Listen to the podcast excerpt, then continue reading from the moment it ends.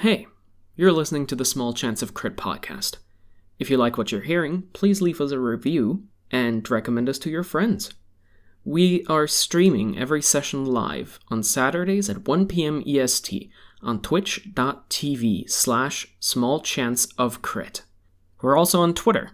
Follow us under the handle at SCOC underscore live. You'll get the latest information about the show and our running times there. You'll also hear when the latest episode goes live on YouTube and when the latest episode of the podcast goes live. And now, our sources say that there is a small chance of crit. Enjoy the show. Archie Rock, a young human wizard, found himself in a tavern in Daggerford, the Darkwood Tavern. He had just put out an open call for adventurers and heroes for a mission to save a certain girl from the claws of evil.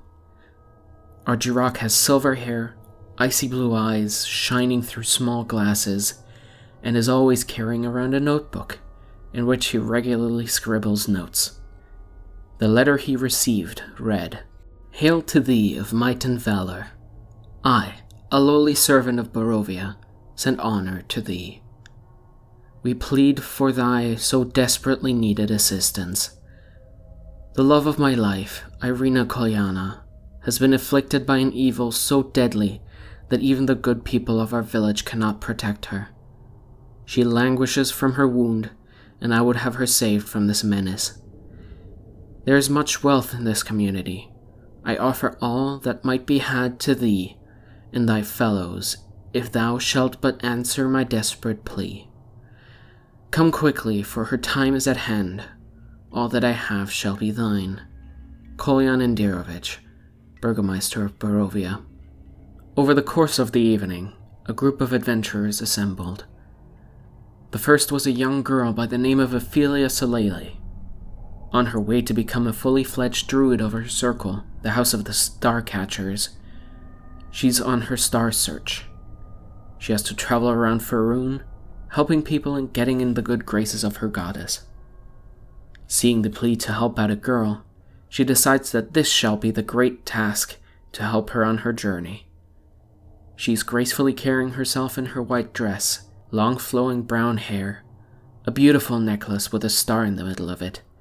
She finds the silver haired gentleman. Shortly after that, a two foot eleven inches halfling woman by the name of Samara arrived in the tavern. She has dark amber hair that falls below her waistline, put into a simple braid shaggy bangs that are probably self cut, simple pale skin, and freckles on her arms and face. Her eyes have the same color as her hair, and she has a small scar on her left eyebrow. Her hands seem to have seen the odd flame every once in a while. Samara was intrigued by the 3,000 gold promised and hoped to be able to blow some things up while she was out there with her new group of companions. After that, a large dragonborn appeared, ready and willing to fight. Azahara Yetes, a blue scaled dragonborn with curling horns and black hair in a tight ponytail, battle hardened and scarred from his time as a soldier, was still lamenting over the loss of his former crew a few years back. Finding himself lost and without purpose, he was looking for a new odd job to take while in Daggerford. And 3,000 gold pieces didn't sound too bad he could live off of that for quite a while. Archie told them of the task ahead. He told them that they would save a damsel in distress in the lands of Barovia. And so, the morning after, they went ahead and towards their new adventure. Just that morning, a new, unknown member of the crew made his way to the tavern. Seemingly having missed the party, he went after them. Longpip Songular, the red tiefling, found himself in the footsteps of his companions. After a couple of hours of marching through the forest, the group eventually found themselves encased in fog. In an effort to get to their destination, they still pushed forward. But either through carelessness or random chance, Argy was snatched into the fog by a long, furred, clawed hand. One by one, the group ventured into the fog to look for him, but as soon as they entered the fog, they were all alone. Stumbling and tumbling forwards, they eventually found themselves still surrounded by the fog, but together at the door to her mansion. At its gates, they found two small children, shivering in fear. Archie was nowhere to be seen. The two children begged the characters to help their youngest brother, who was still in the house. They told the troop of a monster that lived in the basement, and to be careful of it. The characters tried to calm the two, telling them they would take care of their little brother. When they entered the iron gate, behind which the entry to the house lay, the children turned to watch them enter, and the fog drew in, completely encasing the house. Their exit had been cut off. Inside, they found an old yet beautiful house.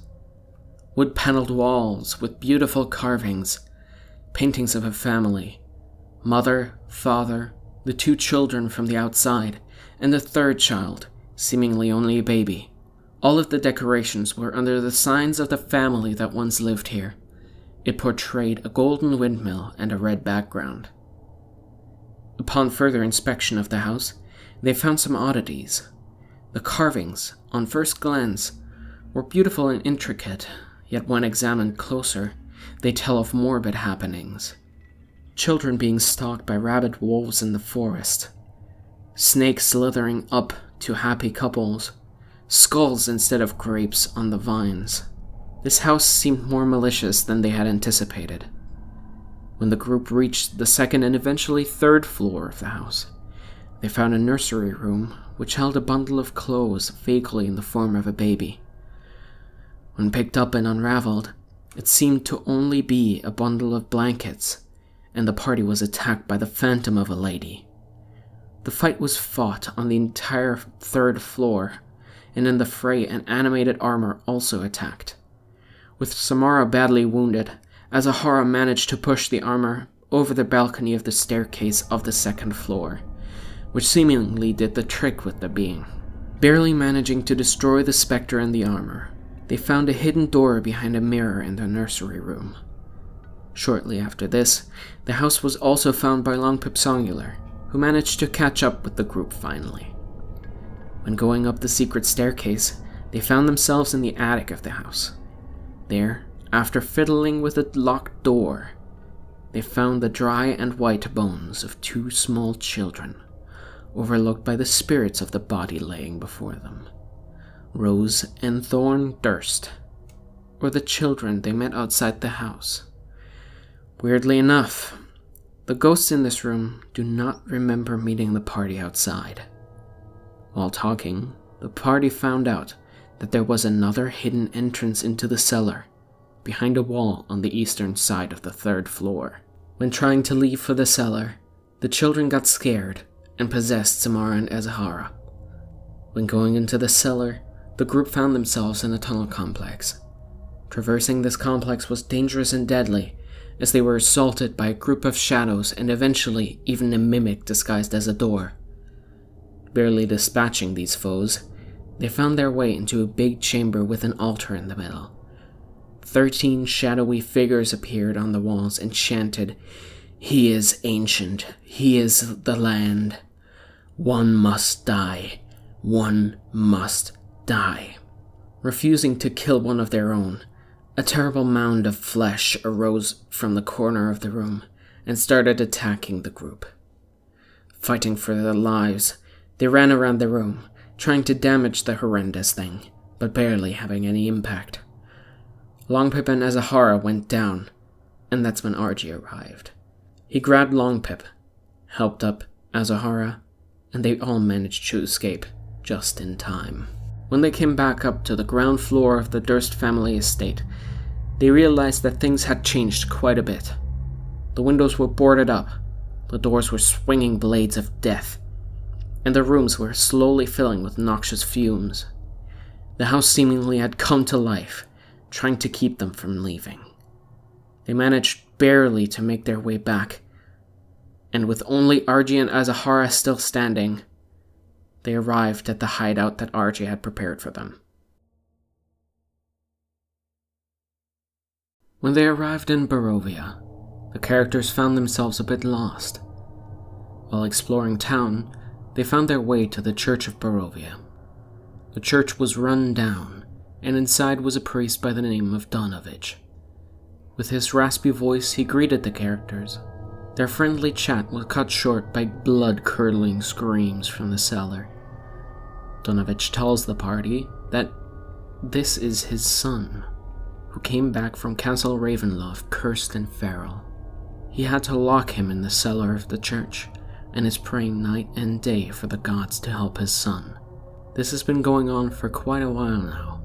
The characters leave, and in the Barovian tavern by the name of Blood of the Vine, they meet a young man by the name of Ismark.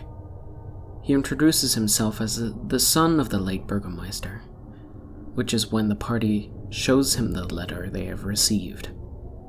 Ismark confirms the dire situation his sister finds herself in it tells the party that the letter is not in his father's handwriting. Neither the party nor Ismark know who wrote the letter. While in Barovia, Samara and Longpip manage to traumatize and steal from the local general store. On the next day, they meet up with Irina in the homestead of the Burgomeister. Irina is a striking beauty with light brown skin and auburn hair. In the homestead, they find the body of Kolyan Indirovich. Ismark asks the party to bring Irina to the village of Vallaki, outside the view of the Devil's Strahd. Irina agrees to come with them, but only after they help bury her adoptive father. They carry the casket, made by Irina and Ismark, to the church where Donovich helps them with the burial. On the way there, Azahara hangs back a bit and buys some pastries called dream pies from an old woman that introduces herself as Morgantha. He tastes one of the pastries and feels a bit woozy before going to the funeral. At the funeral, the service is held by Donovich, a friend of the Indirovich family. Longpip snuck away during the service to find his way into the cellar of the church to possibly help out Doru. He doesn't quite manage to open up the cellar, so when Donovich comes back to his church, Azahara gets him to eat one of the dream pies. Upon eating, he immediately falls into an almost comatose sleep. They carry him to bed. When forcing open the hatch to Doru, they find him emaciated and crawling along the walls, exclaiming that he can smell their blood. Ophelia realizes that he was turned into a vampire spawn. Longpip decides that he is to be killed, while the other characters are trying to save him. They beat him down and eventually secure him in binds when they realize they do want to save him, leaving to come back later. They meet up with Irina and Ismark again, gather their things, and leave the town of Barovia behind, to hopefully bring Irina to the town of Vallaki, where she will be safe. On Old Svalich Road, following the river Ivlis, they encounter a couple of hostile roadblocks, which they dispatch rather quickly. At the Ivlis River crossroads, Ophelia encounters a terrible nightmare of her own corpse hanging at gallows, staring back at her with dead eyes and dissolving as soon as one of the other party members touches it. It looks like a random dead Barovian to the rest of the group. They push forward, finding themselves walking towards an encampment of Vistani at the shores of Tser Pool. Here they stay the night, and as Azahara and Ophelia get their future read by the old Vistani fortune teller Madame Eva. She clues them in on their potential future ancient knowledge in a dead village drowned by a river, ruled by one who has brought great evil into the world. A symbol of great hope, hidden in a small castle beneath a mountain guarded by amber giants. A sword of sunlight, hidden by an evil tree that grows atop a hill of graves, where the ancient dead sleep. A war raven they meet along the way clues them in that this might be the Gulthias tree. An ally against the darkness, found in a man of broken faith, whose sanity hangs by a thread. Ophelia thinks this might be Donovich. On their way, when reaching the gates of Barovia, which enclose the lands, they find an empty black carriage drawn by two incredibly strong looking black steeds. Doors of the carriage open for them, and no driver. Through some magical conversation with the horses, they find out that they belong to Strahd himself, and that an invitation is brought before them to come to Castle Ravenloft. The characters decline and the horses make their way back to the castle looming behind them. On their walk through a patch of foliage woods, they encounter the devil himself. Strahd von Zarovich appeared before them and playfully scolded them for refusing his invitation to his homestead. When dismissing the cause of Azahara to leave Irina alone, who he curiously doesn't call Irina but Tatiana, he tells the group to show him their strength. A fight ensues, where they get utterly defeated. Strahd, reveling in his victory, leaves the characters battered and bruised, with words to Irina that he will be back for her. Shortly after that, they find an old windmill on the side of the road. Samara and Longpip go to investigate, and on their way get warned by a raven to turn around or face their death. They press onward and find a kitchen in the old windmill. By perusing through it, they find piles of tiny bones and a couple of containers labeled Youth, Laughter, and Mother's Milk. They then get surprised by an old woman that introduces herself as Morgantha, who asks them if they would like to buy something. They refuse, trying to get information from her about the stuff she has been baking here. She refuses to give out the information, and Longpip goes to intimidate the old woman, who doesn't seem too phased by it. Through a bit of back and forth, and them telling the old woman that they're not going to buy anything, the old woman transforms into a terrible, blue, lanky, tall being. Hideous and disgusting, Longpip realizes that this is a night hag. A fight ensues. After a bit of fighting between just Longpip, Samara, and the night hag, she calls for her two daughters, Belinda Offalia, who join the fray. Longpip produces the sound of three thunderclaps which alerts the rest of the group about what was going on. They rush to aid their friends, and the fight continues. Azahara breaks a hole into the side of the windmill after being enlarged by Samara and pulls one of the hags out of the windmill. One of the hags disappears and reappears right next to Longpip, who begins to sweet talk the weird being. Morgantha keeps hurling spells and attacks at the group, and at one point even takes over Samara's body. After killing Offalia, Longpip manages to convince Bella that she is only being used by her mother. She takes revenge for the terrible things her mother has done to her and leaves.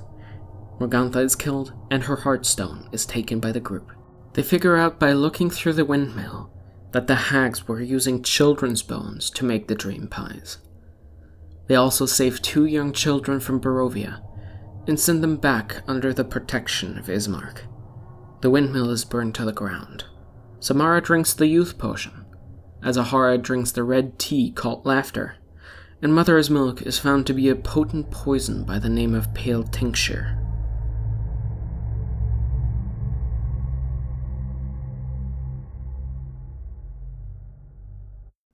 Hey, thanks for listening. We hope you enjoyed the episode. If you want to see us play live, join us at twitch.tv slash smallchanceofcrit at 1 p.m. EST. Remember to give us a review if you like what you heard. It really helps us out. See you next week. On their way to Vallaki, they drop by the shores of Lake Zarovich, a magnificently large lake in the north of Barovia. They find a boat and gently make their way to Vallaki on the water as they see a different boat in the middle of the lake. They see a man with a sack of something. He seems to be fishing. They see just in time that the sack is moving as he throws it overboard, and Azahara immediately jumps in after it. He manages to retrieve the struggling sack just before getting noticed by a large, intelligent being at the bottom of the lake. He manages to make his way up to the surface and into the boat again before the characters take the drunkard hostage and dash back to shore. They also find out that in the sack was Arabelle, a Vistani child, who just barely survived because of the actions of Azahara. The group finds themselves at the shore and asks the person they had just saved what was up with him trying to throw a girl in the lake. He explained he was a fisherman hadn't caught fish in weeks. and was trying to sacrifice her to the lake god, because according to him, the Vistani were lucky. The characters gave him a stern talking to and took him back to the tavern to find work and turn his life around. Long Pip was very intrigued of what this god in the lake was. After bringing back Arabelle to the Vistani camp just south of town, the group did some shopping. Azahara was befallen by a fever and, according to Ophelia, the sickness called cackle fever. He was ordered to take extensive bed rest. Longpip and Samara got into a scuffle in the general store, and Longpip got arrested. With the help of some magic and Samara, he managed to break free of his shackles. While this was happening, Argy and Ophelia went back to the Vistani camp to collect their rewards. Samara, after making sure Longpip was free, went after Ophelia and Argy to look at their rewards herself. Longpip had different plans, though. Longpip was still intrigued about what Azahara had warned him about the monstrosity. No, the nightmare that called Lake Zarovich home.